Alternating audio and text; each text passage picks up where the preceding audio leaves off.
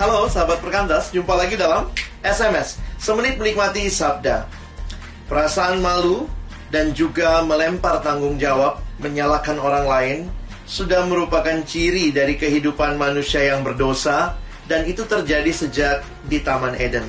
Ketika manusia jatuh ke dalam dosa Manusia menyemat daun pohon ara Menutupi ketelanjangan mereka. Dan juga Adam Ketika Allah bertanya apakah engkau makan buah pohon itu? Adam menyalahkan wanita yang Tuhan tempatkan Dan juga Tuhan yang memberikan wanita itu kepada Adam. Dan ketika Hawa ditanya Hawa menyalahkan ular yang menipunya.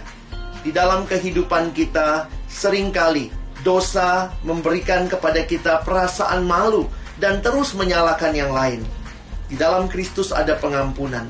Belajar menerima mengakui kesalahan kita Sampai jumpa.